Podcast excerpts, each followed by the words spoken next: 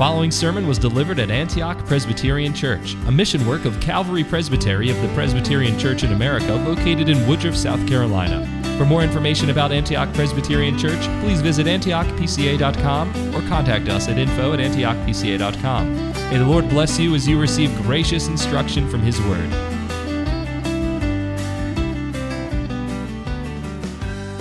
This time of the year, more than any other time of the year, the minds of a great number of people, for many different reasons, are focused on one particular event. An event that is more amazing than a man walking on the moon, more profound than um, the depths of studying an atom, more beneficial than all the benefits of modern medicine. An event that is incomprehensible, an event that the Apostle Paul calls the mystery of godliness. It is the event of the incarnation of God the Son. But, children, it took 4,000 years from the first promise of this event to when it occurred. Have you ever wondered why God took so long?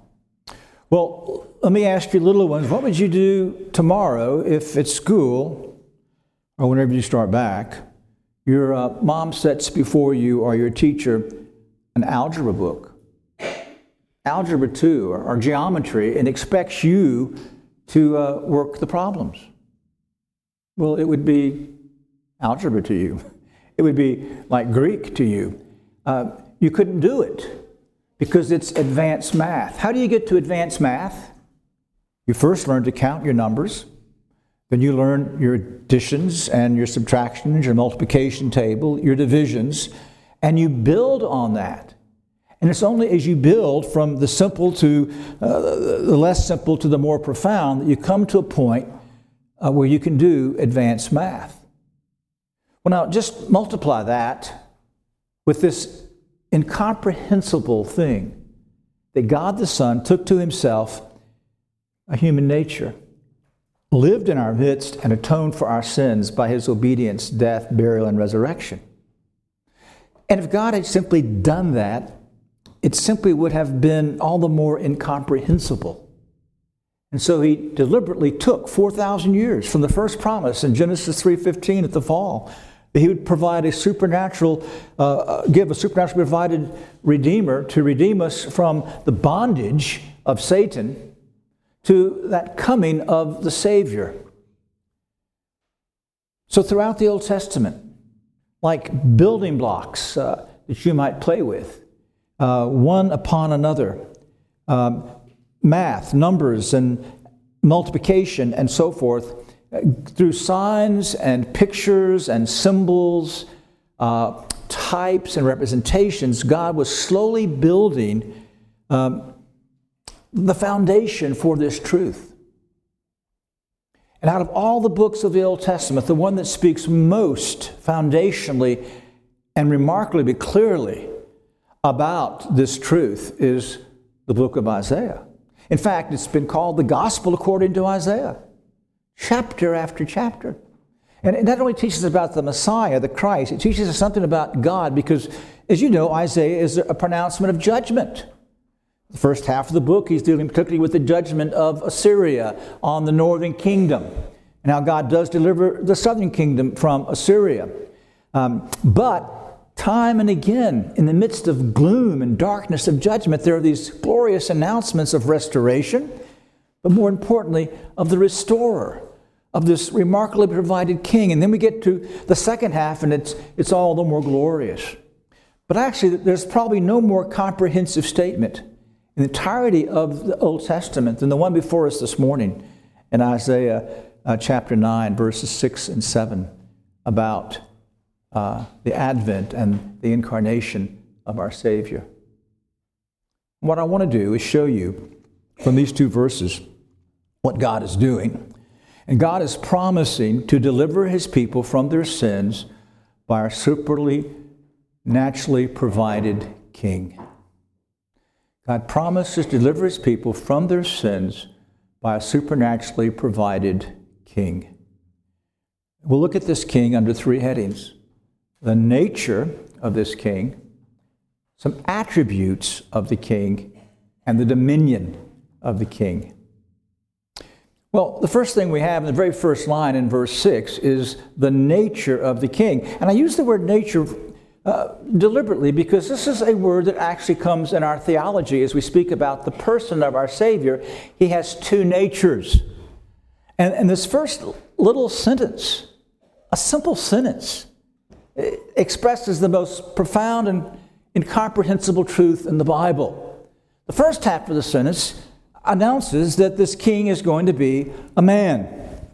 And so the Holy Spirit says, For a child will be born to us. Well, this child is a man child. This is the child that uh, we're told uh, in the context is going to be uh, the son of David. Uh, this was the child that was promised to David in, in 2 Samuel chapter 7 It goes back to the child that was promised in Genesis 3:15 when God said that woman would bear a son and he would bruise the serpent Satan in the head. So in this very simple language, God is saying that in the future He's going to provide an heir to King David, the son of David, and He's going to be a man. He's going to be a man, as you know, boys and girls, just like you are a boy or a girl. He has a human body, he has a human soul, and he was born as a little baby held in the arms of his mother there in Bethlehem, a true human being. But then the second part of the sentence says something that is all the more remarkable. It's yes, David's had sons. He had his own immediate sons. He had generation after generation of sons of David who sat on the throne until the Babylonian captivity. But this son, who also is prophesied in 2 Samuel 7 and Psalm 89, we began with Psalm 89 as a, uh, of thanksgiving because they're thanking God for this son. This is the eternal son.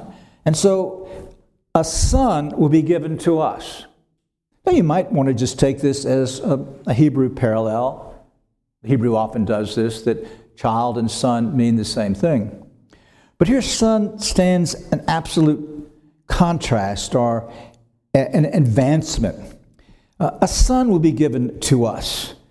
We know that this son must be unique and different because of the attributes that are given to him uh, in this verse. They're all divine attributes. Because, as I said already, God has given this promise that this uh, uh, son of David is going to be eternal, his kingdom is going to be everlasting. We think about what uh, God uh, says, and then the Son says in Psalm 2 as God mocks his enemies. Uh, he says in verse 6 As for me, I've installed my king. So here's the Davidic king upon Zion, my holy mountain. And now the king speaks. I will surely tell the decree of Jehovah. He said to me, You are my son. Today I have begotten you. Here he's the Son as the eternal Son, and he's the Messianic Son. And the begetting is merely the public proclamation that the Apostle Paul tells us took, particularly took place in his resurrection. So now we see the mystery of godliness. This man child who is born is going to be a son given. The very language son given takes us to John 3:16. For God so loved the world that he gave whom his only begotten son. He gave him. It speaks here of his preexistence. Or as Paul says in Galatians chapter 4, he sent forth his son into the world to redeem us from the law. So clearly, by the language and the attributes here, this uh, son of David is the son of God. Now, that is the great mystery, you see. Mystery that is encapsulated, encapsulated for us in our confession of faith, chapter 8, it's 924 in your hymn book, paragraph 2. The Son of God, the second person in the Trinity, being very and eternal God, of one substance, equal with the Father, did, when the fullness of time was come, take upon him man's nature with all the essential properties and common infirmities thereof, yet without sin, being conceived by the power of the Holy Ghost in the womb of the Virgin Mary of her substance. Now, catch this so that two whole, perfect, and distinct natures, the Godhead and manhood, were inseparably joined together in one person, without conversion, composition, or confusion. Which person is very God and very man, yet one Christ, the only mediator between God and man. Those three withouts deal with ancient heresies that still stick around today, either in heresy or in people's ignorance. This glorious doctrine is called the hypostatic union, the personal union. There's one person, Lord Jesus Christ. He has two complete natures.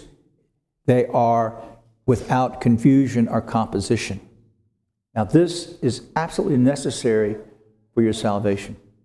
Two things. In the first place, to be your Savior, he had to be a suitable Savior. Hebrews makes a thing out of this. You know, he didn't come to die for angels. He came to die for the seed of Abraham.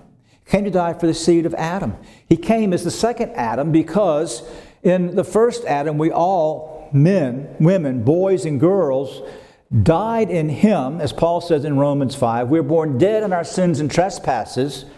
We were lost in the first Adam. The second Adam comes in as the covenant head. He must come in our nature, doesn't don't you see this? He had to come as fully a person, a, a man, that he might then take our place in that covenant. They might fulfill those two demands. One is perfect obedience, and then eternal death. Our Savior had to be, has to be, a complete man. But if he were a complete man, and only that, he could do no more than the noble man did in, in the Tale of Two Cities. Uh, one man can die in the place of another. One man could pay a judicial penalty of death for another. Uh, one man who was perfect could go to hell for another. But that's all he could do. He could go to hell and stay there forever, and one person could be saved from hell. Because the punishment of sin is measured by the one against whom it is committed. Our sin is of an infinite nature. Our sin, the guilt of our sin, is eternal because it's against an infinite, eternal God. And so, our Savior had to be the sufficient Savior, had to be divine.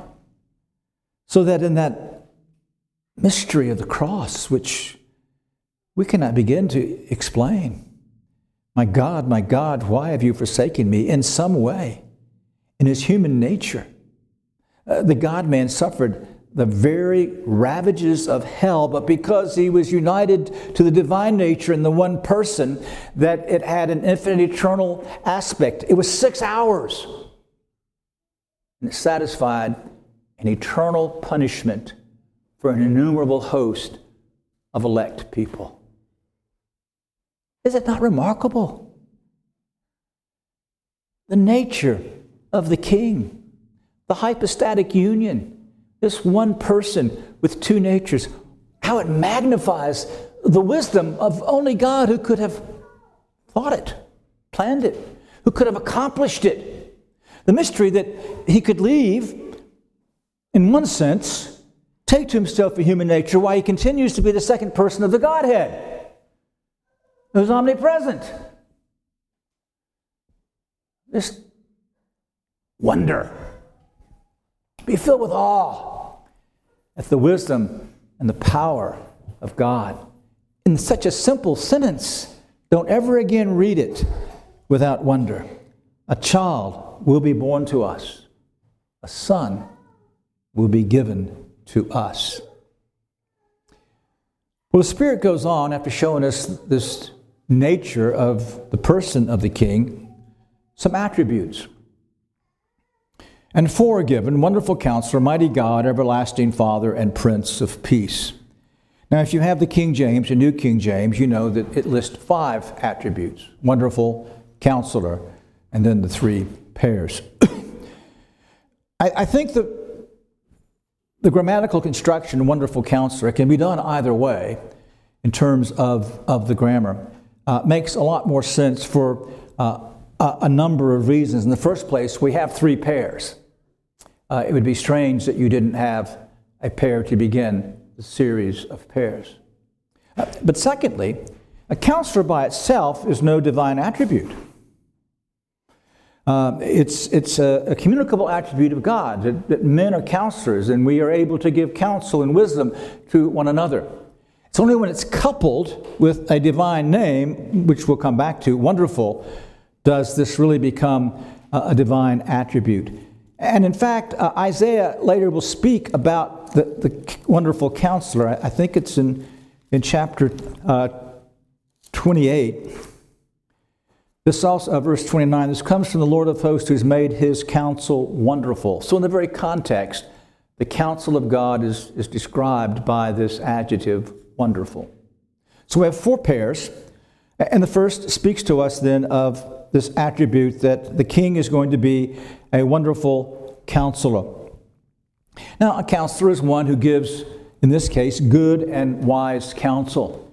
And there's no one better suited than that, than the second person of the Godhead. In Proverbs uh, chapter 8, as Solomon speaks uh, uh, with some figures and, and, metaphor, but clearly about the second person of the Godhead, he, he personifies wisdom, which is what counsel is all about. And he says in verse 12 of, of Proverbs 8 I, wisdom, dwell with prudence, and I find knowledge and discretion. The fear of the Lord is to hate evil, pride and arrogance, and the evil way, and the perverted mouth I hate. Counsel is mine, and sound wisdom. I'm understanding. Power is mine. By me kings reign, and rulers decree justice. By me princes rule, and nobles all who judge rightly. I love those who love me, and those who diligently seek me will find me. Riches and honor with me, enduring wealth and righteousness. My fruit is better than gold, even pure gold and my yield better than the choicest silver. I walk in the way of righteousness in the midst of the paths of justice to endow those who love me with wealth, that I may fill their treasuries. Here we see the beauty and glory of the counsel of the one who, in fact, is the Word of God, uh, the spokesman for God, the prophet of God, uh, uh, the source of all wisdom is this person, this second person of the Godhead, now who comes incarnate as the God King. But wonderful is a name for the second person of the Godhead. Remember the story of, of Samuel's parents, and when Manoah, Samuel's father, wants the angel to come back, as he asked him his name, remember the answer that the second person of the Godhead, the angel of Jehovah, gave? What do you ask? It's wonderful. That's a name for God. It means that I'm incomprehensible. Uh, to give a name was to, be able to, to, to know somebody, to get their name. And he says, You can't really know me. I'm wonderful. And, and God is wonderful because He is incomprehensible. He is beyond finding out in Himself. Unless He stoops and, and speaks to us in baby talk so that we can understand Him. So, uh, this God man, this, this king that God is promising to, to provide, is going to be the one of an infinite and divine and glorious counsel. Now, all other kings need counselors, and presidents need cabinets, and, and, and all sorts, but our king, he needs no counselors because he is the wonderful counselor. And Paul says that in him are hidden all of the treasures of wisdom. And our counselor didn't keep them to himself, but he then, by his Spirit, encapsulated all of that wonderful counsel right here in his Word. And by his Spirit, he, is our prophet, teaches us the will of God for our salvation. And all wisdom, all that we read about in, in Proverbs uh, chapter 8, all that wisdom is here in God's Word for us. So that we then are able to rejoice and to uh, delight in the ways of the Lord. You need wisdom every day, don't you? And the first attribute you learn about your Savior King is that He's the fountain of that wisdom. And he promises in James if you lack wisdom, just ask. I give abundantly. I don't upbraid, I don't rebuke. I recognize your simplicity and your ignorance, and I'm very happy to give you wisdom. And it is a fountain of wisdom that shall never dry up, never be exhausted, and it will always be fresh and refreshing for us. This is our Savior King. The second attribute that the Spirit gives us here about this King is that he is mighty God.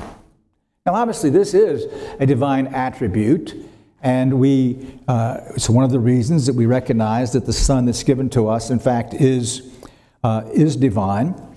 And, and this is a, a, description of God that is not so much about his essence as about his um, power. It's used again by Isaiah in 1021. Um, yeah, a remnant will return, the remnant of Jacob, to the mighty God.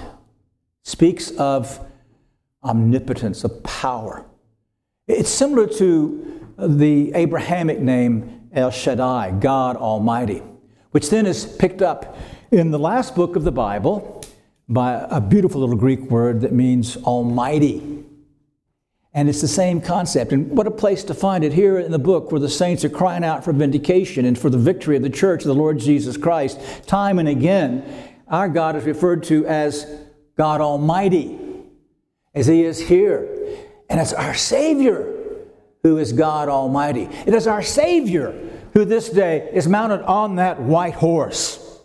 And the sword of his word goes from his mouth. He goes forth conquering and to conquer. He subdues people by his grace. He subdues his enemy by his awful judging power because he's mighty God.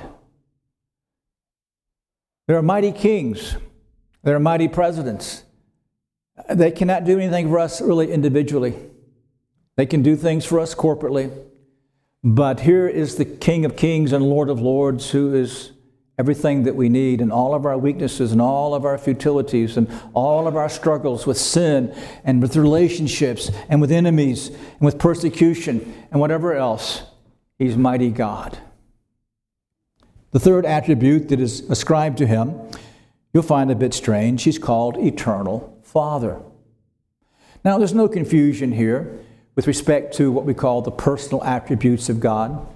Uh, the first person is only God the Father. The second person is God the Son. The third person is God the Spirit. The Spirit is not the Son of the Father. The Son is not the Father or the Spirit. The Father is not the Son or the Spirit. But we use Father other ways, don't we? We speak of George Washington as the father of our nation. We speak about the head or the patriarch of a clan as the father. In this way, as, as our Savior is referred to here, as our eternal Father, we're reminded that He, in fact, is the founder of His church. Upon Him, uh, this church is being built, and it is indestructible. He is the protector of His church, and He has guaranteed that it shall prevail to the end of the world. In fact, it shall overcome and conquer the kingdom of Satan. And He obviously is the covenant head, He is the patriarch of His church. Now, as our Father, he is eternal. We've seen he is the God man. As this person, then, he is an eternal person who always shall be in his divine nature, always has been, always will be, but in his person now, he is eternal. He is unchangeable as the God man. He is eternal. As the eternal Father, then, he is the one who has purchased and grants eternal life to all those to whom and for whom he is Father. As he has accomplished the salvation, the people that God gave to him, he then gives them through his Holy Spirit eternal life.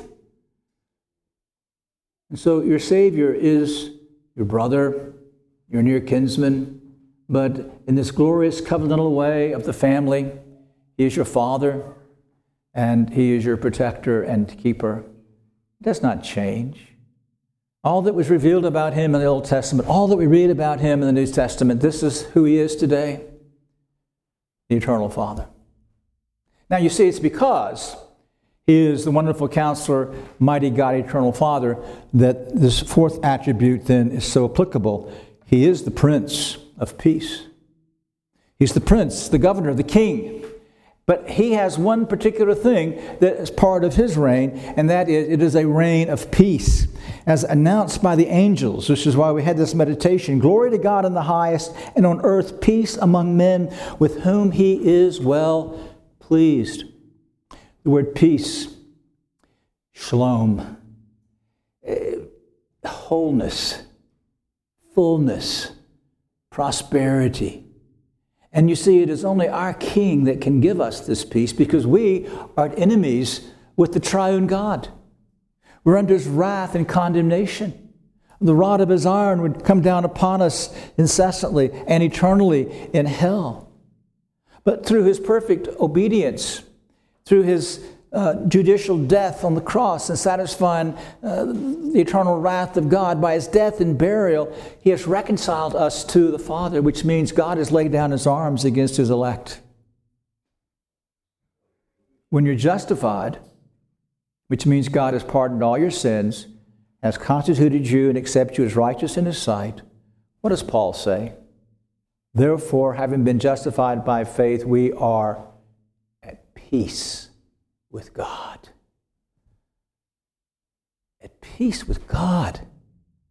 The holy God who had every right to destroy us forever has declared peace to us through the Prince of Peace.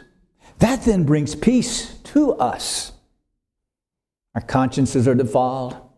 They rise up against us. We will suppress them. In the middle of the night, they will awaken us with terror and dread. It's appointed a man once to die, and after that, the judgment. But we saw last week that the blood of Christ cleanses the conscience.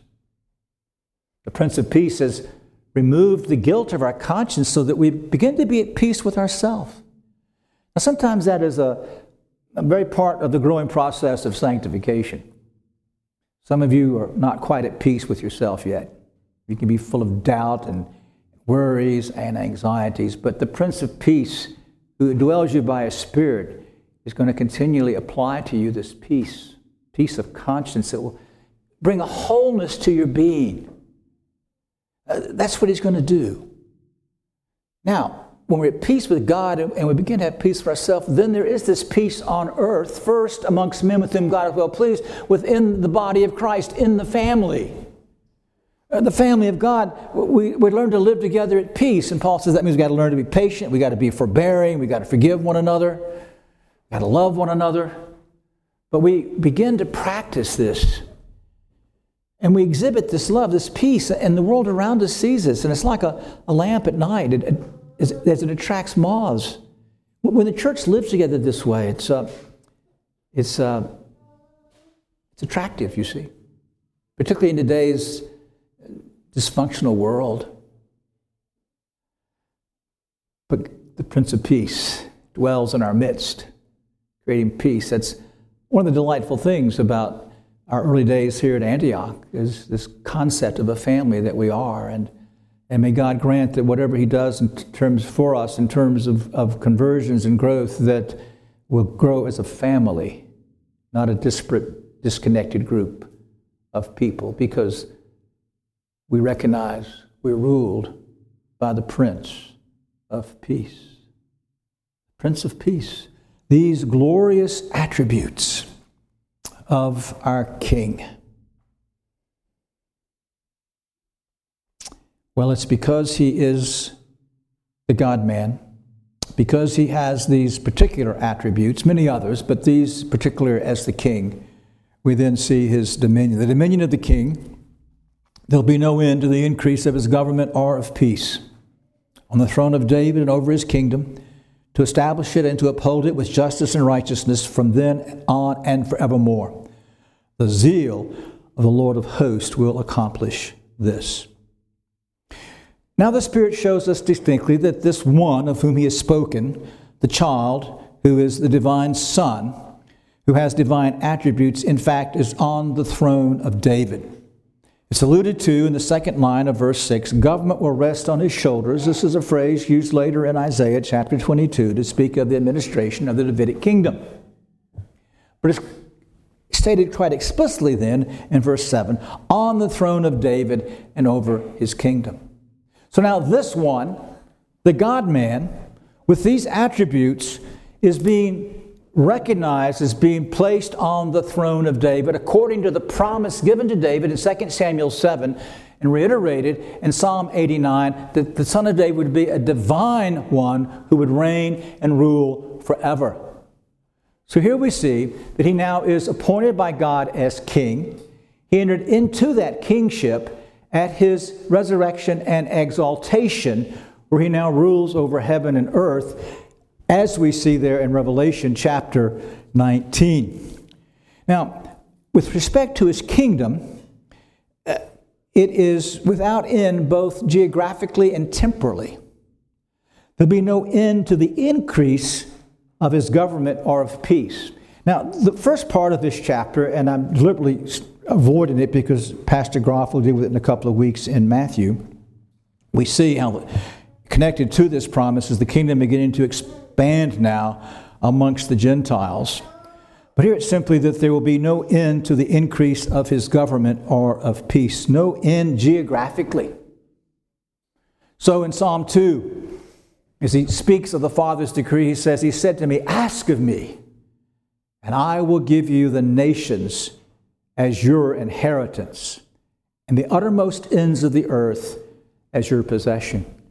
In a few moments, we'll sing Psalm 72 because this psalm then picks up this glorious theme of the worldwide expansion. Verse 8 May he also rule from sea to sea, from the river to the ends of the earth.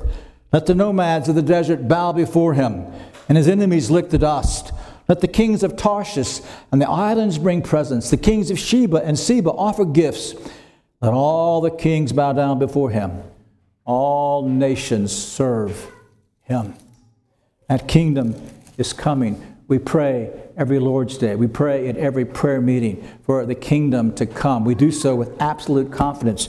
He who sent us into the world said, All authority has been given to me in heaven and on earth. Go you therefore and make disciples of the nations.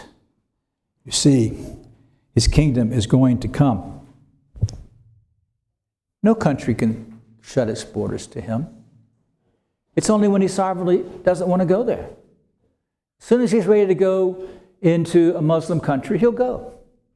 As soon as he wants to overthrow the dictator of China, North Korea, he will.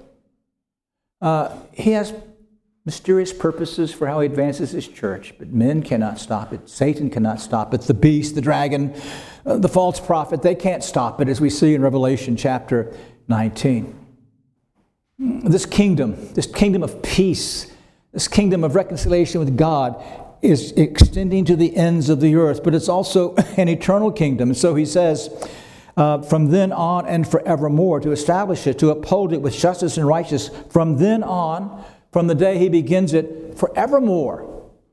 Now, this word forevermore, uh, in some contexts, can mean during the period of administration of that covenant, and that's fine, because we have here the eternal covenant.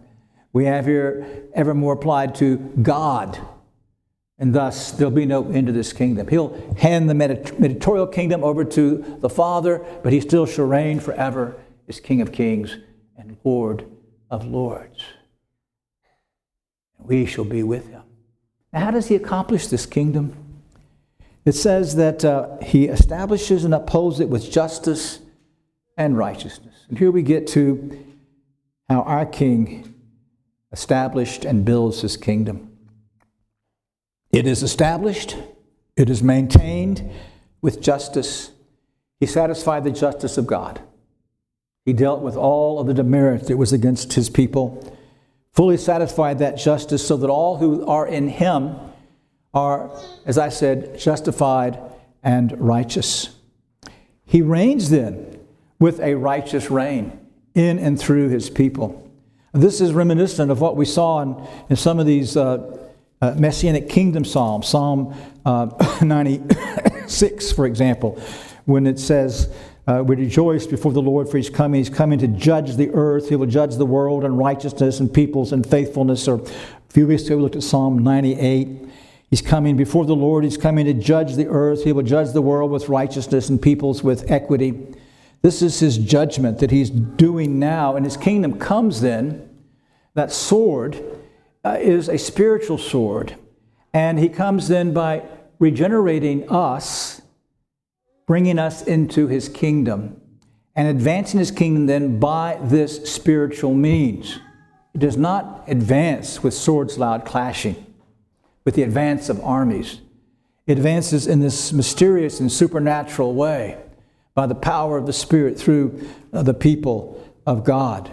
But advance it does, and it will advance until the end of the age. And peace is established. You see, you got to you got to relate this to what Isaiah says about the peaceable kingdom. Some people aren't willing to go this far, but when he spells out these metaphors of wild beasts and lambs and children and cobras living there together, uh, of, of a righteous kingdom, uh, there's a day coming when our Savior is going to have glory and honor here, when men will beat their swords into plowshares, and there will be a period of time when there is no war and when this glorious peace of Christ and His church shall prevail. This is what He's promising, you see. And then He has one of those signatures that we find in the book of Isaiah. There's two of them. One, the mouth the Lord has spoken. This one is the zeal of the Lord of hosts will accomplish this. He's jealous for this. God, who's promised this, is jealous for it. Is He going to fail? Is He not going to do exactly what He says if He's zealous for it? And if he's zealous for the advance of his kingdom, what does that say about you and me? Where should our zeal be? Should it not be for the coming of the kingdom, for the advance of the gospel, for the evangelism that we want to do here at Antioch and in our own personal contacts? It ought to be something that's at the foremost of our minds, that the king is going to use us uh, to cause his kingdom to come. And he's zealous that it comes. And that also means it can't fail. He's going to do it.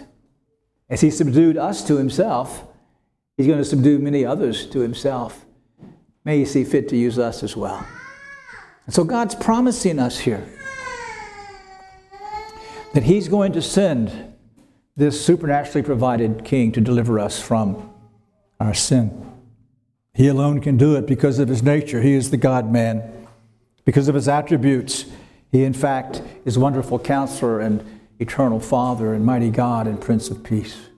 Because he's the one that is then building his church and advancing it to the end of the age. We should be filled with joy and wonder and awe and praise as we meditate on these grand words. Uh, our hearts should leap like a gambling calf with joy uh, we should indeed be really glad uh, in what God is saying here. He promised then to do what we know now that He is doing. But you see it also how it does give us confidence. We sit now poised as a baby congregation. Many still think that we shall not make it, poised on the beginning of a new year. But look at the promise we have. Our strength's not in ourselves uh, not one of us is capable of, of building a church. Our strengths in the, in the God man, the mighty God, the wonderful counselor, eternal Father, the Prince of Peace, who's building a church. And so we're going to enter this new year with great confidence. We don't know what he'll do, and it might be his will that we do fail, and that'll be for his glory. But we don't go into the, into the, into the world thinking, into the year thinking that. Remember, we ask for wisdom, he says, Don't be like a wave back to and fro. No, believe. Don't doubt. Believe. Press forward then as we pray. And then I would ask each one of you today do you know this peace that comes only from Christ? Does your conscience rest comfortably before a holy God? You fear not his wrath or condemnation. If that does not describe you, then Consider the hope that is in this passage. As you sit here right now, that does not describe you, and you think of Revelation 19, the white horsed warrior is going to destroy you. But if you will submit to him, the God of peace, ask him to save you for his sake. Ask God to pardon your sins for the sake of the warrior king. Then God immediately will convert you and bring you into peace with Himself. Thank you for listening to this sermon from Antioch Presbyterian Church. We are located in the historic Cashville community of Woodruff, South Carolina, near the intersection of South Carolina Highways 101 and 417. For more information about Antioch Presbyterian Church, please visit antiochpca.com.